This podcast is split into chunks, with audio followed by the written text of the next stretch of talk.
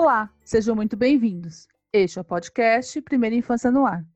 Sou Dani Flora e vamos juntos conhecer um pouco mais e refletir sobre primeira infância. Chegamos ao nosso episódio número 5. Que tal conhecermos um pouco mais sobre desenvolvimento infantil, neurociência e desenvolvimento do cérebro na primeira infância? Mais uma convidada super especial em nosso podcast. Hoje, diretamente do sertão pernambucano, vamos conversar com Larissa Muniz Falcão do Espírito Santo. Ela é médica, formada pela Universidade de Pernambuco, com oito anos de experiência em pediatria, é mestre em desenvolvimento infantil pela, pela University of Stirling, na Escócia, e mestre em genética, ambiente e desenvolvimento pelo Departamento de Neurociência da King's College London, na Inglaterra. Desde 2019, Larissa é secretária municipal de Educação de Arapina, em Pernambuco, e é minha companheira como Global Leader for Young Children. Larissa, muito bem-vinda, muito obrigada por aceitar meu convite. É um prazer ter você aqui conosco no nosso podcast. É um prazer estar aqui também. É um prazer a gente proliferar o conhecimento né, em relação à primeira infância. Ah, que bom. Então, para a gente começar, a primeira infância ela vai do nascimento, né, ou ainda da gestação, até os seis anos incompletos ou cinco anos e onze meses. E ainda alguns especialistas subdividem essa fase, incluindo a primeiríssima infância, do nascimento até os três anos de idade. Ou, como até a gente pode encontrar em alguns estudos, os primeiros mil dias. E vários uh, estudos consideram essa fase da vida muito importante para o desenvolvimento da criança. Você concorda? E o que dizem os avanços da, da neurociência sobre primeira infância? Bem, Dani, Hoje a gente tem é, uma robustez de estudos sobre a primeira infância muito grande, né? Há um interesse muito grande da academia no que tange ao desenvolvimento, principalmente o desenvolvimento cerebral na primeira infância, né? E então, é, eu concordo com, com essa questão de que é uma das fases, se não a fase mais importante do desenvolvimento humano como um todo, principalmente por conta da neuroplasticidade né? A gente tem um cérebro que, que é muito plástico. E principalmente nesse início da vida, até os três anos de idade, nessa, durante essa primeiríssima infância, esse cérebro ele é mais plástico. O que, o que eu quero dizer com, com neuroplasticidade, né? É que o nosso cérebro ele é capaz de se moldar, né? as nossas sinapses, que são as conexões entre os nossos neurônios, uhum. elas são capazes de se formar e moldar a, a nossa arquitetura cerebral de acordo com as experiências que a gente vive, principalmente nos primeiros anos de vida. Eu não estou dizendo que isso acaba na primeira infância, né? Mas o nosso cérebro se torna menos plástico, ele se torna, vamos dizer assim, um pouquinho mais rígido. Uhum. A gente continua aprendendo, ele continua sendo moldado através das experiências, mas não com tanto impacto como na primeira infância.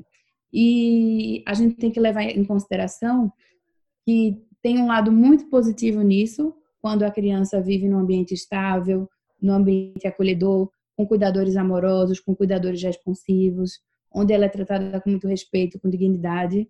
Mas quando a criança ela vive num ambiente desfavorável, quando ela enfrenta muita adversidade na infância, esse cérebro também ele é moldado, né? E ele é moldado às vezes de uma forma que, que faz com que possam surgir no futuro. Na verdade, existem associações, né? A ciência vem demonstrado associação entre, por exemplo, maus tratos na infância e comportamento antissocial na vida adulta, ah, e problemas de saúde mental na vida adulta, e problemas até manter emprego, né? O QI mais baixo. Então, assim, a gente tem que levar em consideração, como adultos, que cada interação que a gente tem com uma criança conta, uhum. seja positiva ou seja negativamente, e a gente tem que se responsabilizar por isso. Hum. Todas as interações, elas vão ter de alguma forma algum um impacto na vida da criança, né? Seja ela positiva ou negativa. Isso, exatamente. Tá. E aí, se a gente pensar, então, justamente nessa, nessa, na importância dessa interação, né? É, pensando nas famílias e nos cuidados da interação nos primeiros anos de vida, como os pais, os responsáveis por crianças pequenas, podem estimular e contribuir para o desenvolvimento do cérebro desses bebês? Né? Que dicas você daria? Olha, tem até um livro que ele fala que, que o amor é o melhor remédio, né? Uhum. Que é o, o amor é a melhor ferramenta para desenvolver o cérebro. Então, na verdade, o que a criança precisa e que tem sido considerado um fator de resiliência emocional muito grande para a criança é, no mínimo, um cuidador que seja muito responsivo à criança, né? Hum. O ideal, na verdade, é que ela tenha um ambiente estável, com a família estável, né? Que ela tenha todas as referências é, materna, paterna ou em qualquer outra conformidade de família, mas que ela tenha pessoas, que ela esteja rodeada de pessoas que a, a tratem com responsividade, com amorosidade, com respeito e que essas interações sejam sempre positivas. Mas o mais importante em si, é, que a ciência tem mostrado, né, principalmente o, o, o Center on the Developing Child em Harvard faz muito pesquisa desse tipo e eles têm, é, eles chamam de serve and return. É um tipo de interação que aquele, como a gente brinca com a criança de esconder, eu acho, esconder, eu uhum. acho. Quando a gente dá o estímulo para a criança, a criança dá o estímulo de volta para a gente, a gente repete, rebate o estímulo para a criança, a criança, a criança devolve o estímulo para a gente. Uhum. Então, na verdade, é, são coisas simples, né? São coisas bastante simples, são as pequenas interações do dia a dia, são os pequenos cuidados do dia a dia, é a criança se sentir segura, né? Porque é, existe uma entidade também chamada estresse tóxico, né? Na verdade, existe mais de um tipo de estresse. Existe o estresse que é considerado normal, né? Que é inclusive saudável. Por exemplo, a criança leva um tombo, hum. vem um adulto, aconchega a criança, acolhe a criança, ok, a criança vai, aquilo ali vai ajudar a criança a lidar com os desafios da vida e vai ter uma descarga de cortisol, que é um hormônio do do estresse no corpo dela que vai regular a resposta de estresse, né? Mas ela tendo um adulto responsivo, ela consegue se autorregular, né? Mas existe um outro tipo de estresse, que é o estresse tóxico, que é quando a criança entra no estado que a gente chama de desamparo aprendido.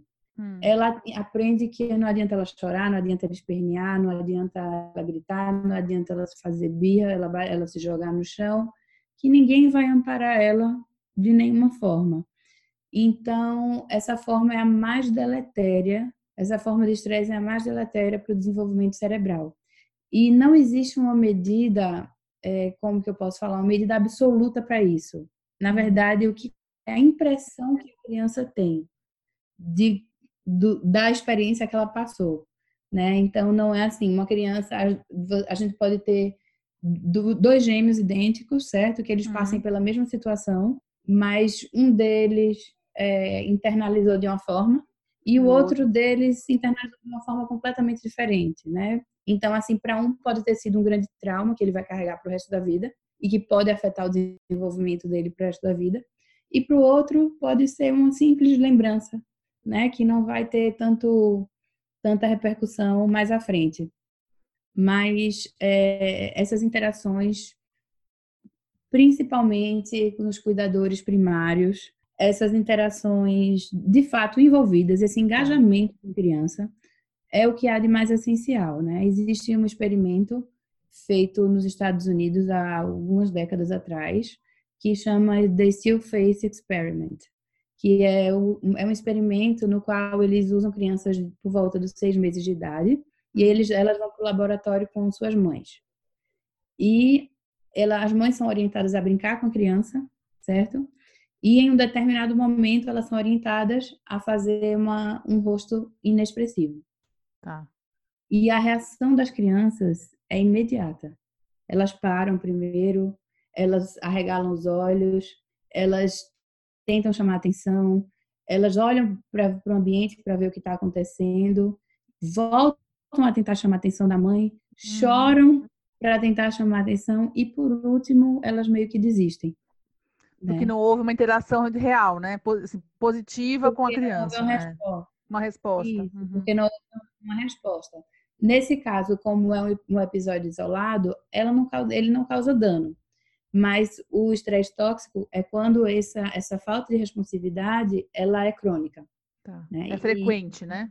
Como... É, é crônica mesmo, né? Acontece diariamente na vida da criança. E isso daí pode levar a situações de comportamento antissocial na vida adulta, uhum. transtorno de conduta durante a adolescência, uma série de repercussões em termos de saúde mental para a criança. Assim, eu sempre falo que, que essa epidemia de violência que a gente vive no Brasil não é à toa. Uhum. Eu sempre falo que a gente falha com as nossas crianças, a gente falha lá no começo. E o Brasil precisa aprender a proteger as crianças, principalmente as menores. Sim. E até, assim, pensando um pouco no que você está dizendo, fala assim, ah, olha, é importante, né? A importância desde quando você, é, de quando já está gerando, né, a criança, quando ela está na, na, na gestação, desse de manter essa, esse, tentar manter um contato com a criança, quando nasce, desde o, a, na, hora, na hora de dar um banho, amamentar, é, né? Como é importante ter esse olho ao olho, né? Esse toque na criança, esse contato. E conversar, explicar o que está fazendo. Olha só, estou trocando a sua roupa, agora a gente vai tomar banho. Uhum. Isso tudo é importante, né? Isso também influencia no desenvolvimento.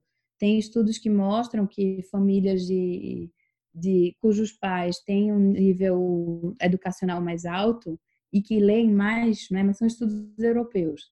Hum. Eles, as crianças, elas apresentam um vocabulário muito mais elaborado no, terceiro ano da escola, né? Hum. Porque provavelmente elas ouviram uma variedade maior de vocabulário, eram conversaram mais com elas.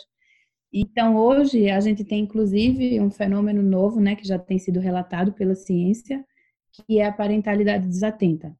E hum. essa parentalidade desatenta também causa esses mesmos problemas que o estresse tóxico causa na criança e geralmente ela se dá pelo uso de eletrônicos pelos pais, certo? São aqueles pais que estão tão com o filho, estão fisicamente presentes com os filhos, hum. mas estão ali no celular, ali ó, mandando mensagem no WhatsApp e tal, e o filho lá, papai, mamãe, aham, tá bom filho, fica aí, ok, hum. é, e a criança tentando chamar atenção, tentando chamar atenção, tentando engajar com o adulto, né? Porque criança, assim, é incrível, é, é, é, é inato, né? Assim, essa vontade de engajar socialmente é inata. Sim, de interagir, né?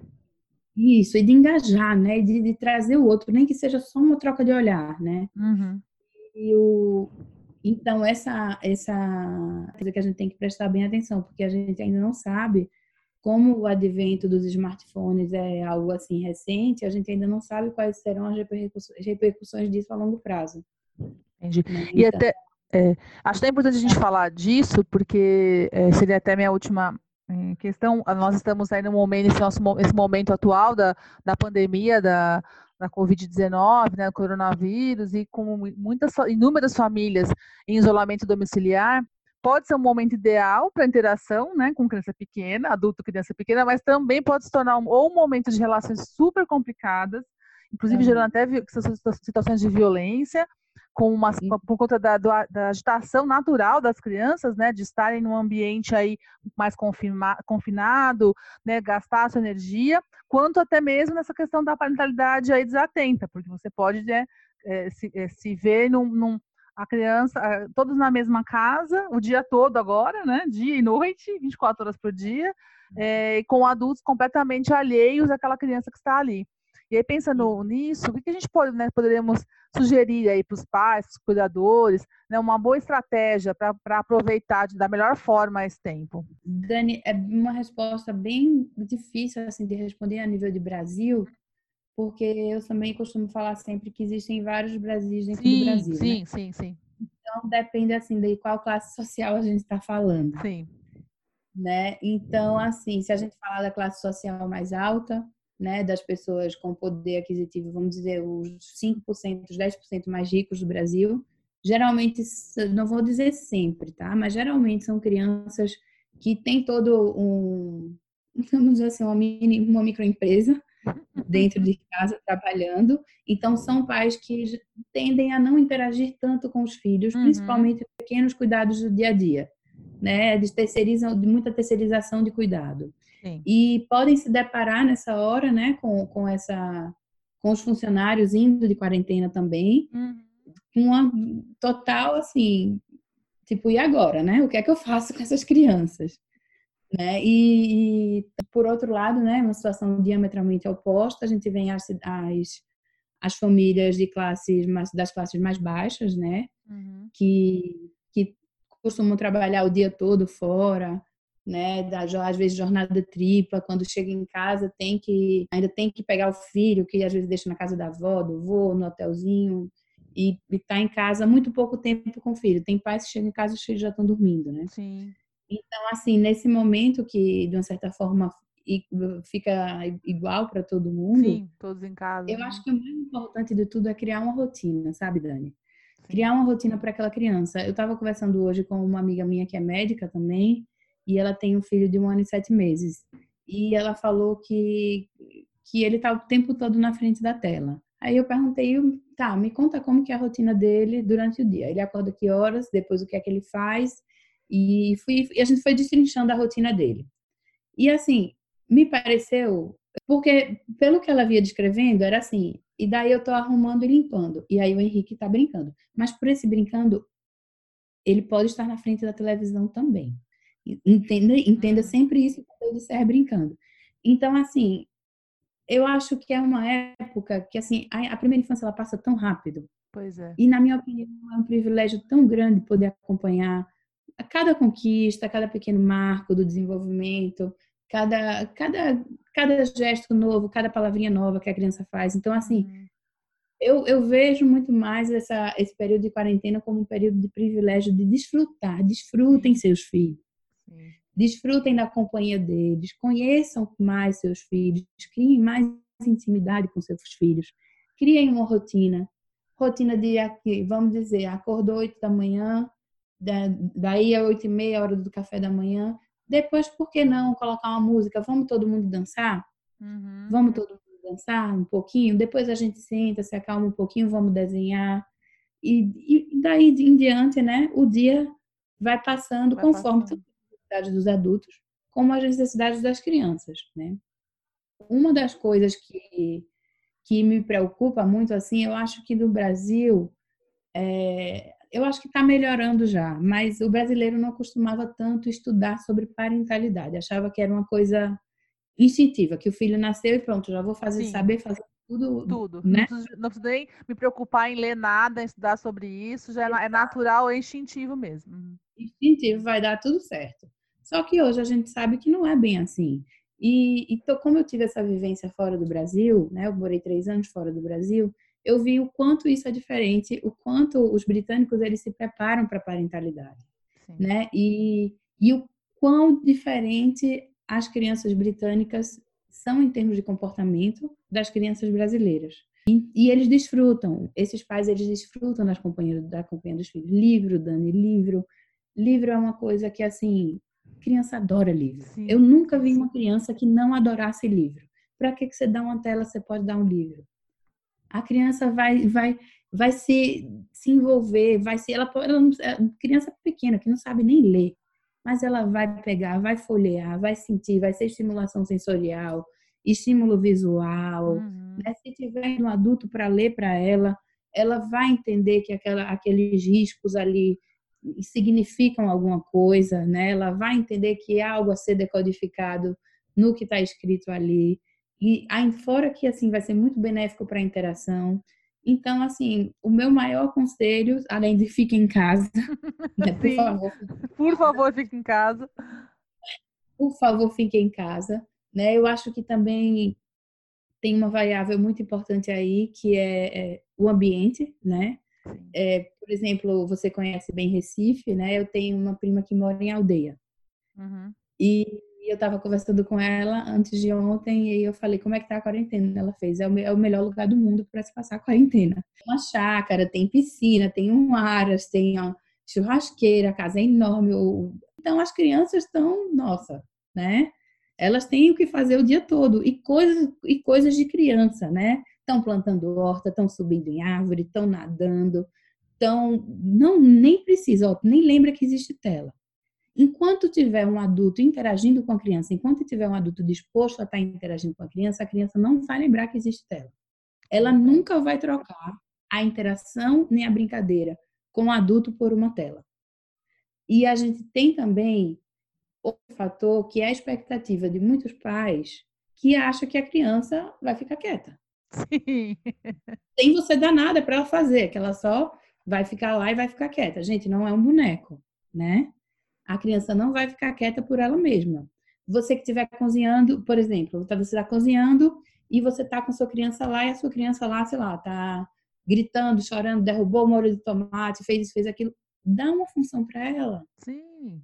Se você está fazendo massa, sei lá, está fazendo, dá um pedacinho da pizza, da massa da pizza, pede para ela fazer alguma coisa, pede ajuda para alguma coisa. A criança vai se envolver, a criança gosta de ajudar, Sim. a criança gosta de se sentir parte de se sentir acolhida, de se sentir importante, né? Então, assim, a gente deve tratar as crianças como a gente trata os adultos também, né? Ninguém iria ficar cozinhando e ignorar o outro adulto que está lá, esperar que o adulto fique quieto e calado. Mas com aquela criança a gente faz isso, né? É igual a questão de, de birra, que as pessoas. Eu, nem, eu já conversei com você sobre isso, que eu não gosto desse termo, hum. né?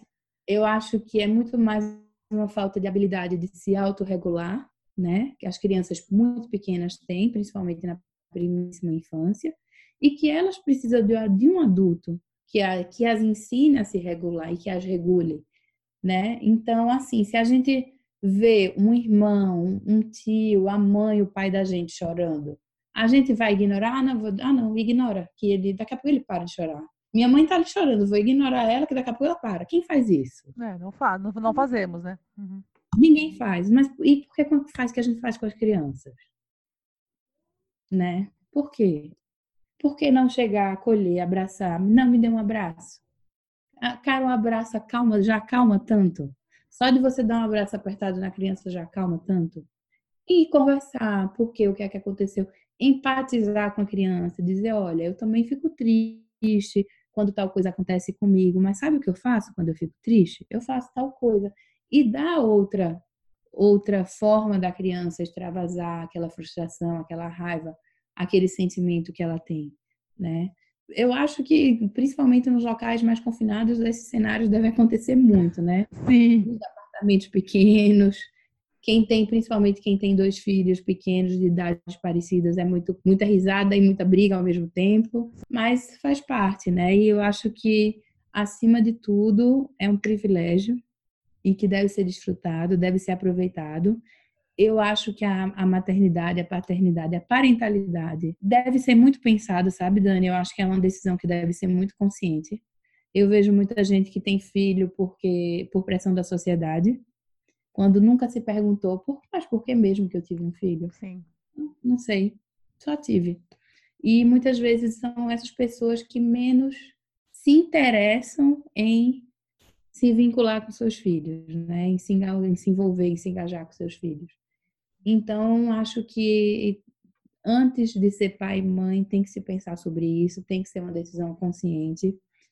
E quando sendo uma decisão consciente, aproveitem aproveitar esse tempo máximo possível, como, porque, como você disse, passa muito rápido, né? Passa muito rápido. E eu falo, eu sempre falo, é, criança, a criança, ah, eu tenho criança lá de dois, três anos e a criança quer estar no colo, no colo. Põe no colo, põe no colo, dá colo. Porque daqui a cinco anos, quando ele tiver oito, nove anos, você vai pedir para ele ir para o teu colo. Exatamente. Não, é não. É verdade. Não vai querer, que mico. Ai, mãe, não me dá beijo, que rico, tá todo mundo olhando. Então aproveita, dá colo, dá beijo. Aproveita o máximo que pudermos, né? Muito obrigada. Obrigada a você. Foi um prazer conversar com você. É, espero que a gente possa ter aí outros momentos também. Eu queria agradecer a oportunidade, né? Falar que estou à disposição sempre que, que surgirem temas. Eu sou simplesmente apaixonada pela primeira infância, por desenvolvimento infantil, é, pela, pela genética da primeira infância, né, pela, pela epigenética da primeira infância, que são assuntos também que estão vindo com muita relevância é, no meio científico e, a, e principalmente sou mais apaixonada ainda em transformar essa ciência em políticas públicas, né, de Sim. como a gente pode proteger as crianças estando bem informados cientificamente.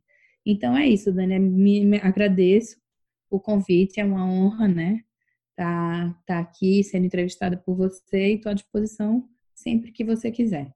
Muito tá obrigada, Lari. Bom, esse foi o nosso episódio sobre desenvolvimento infantil.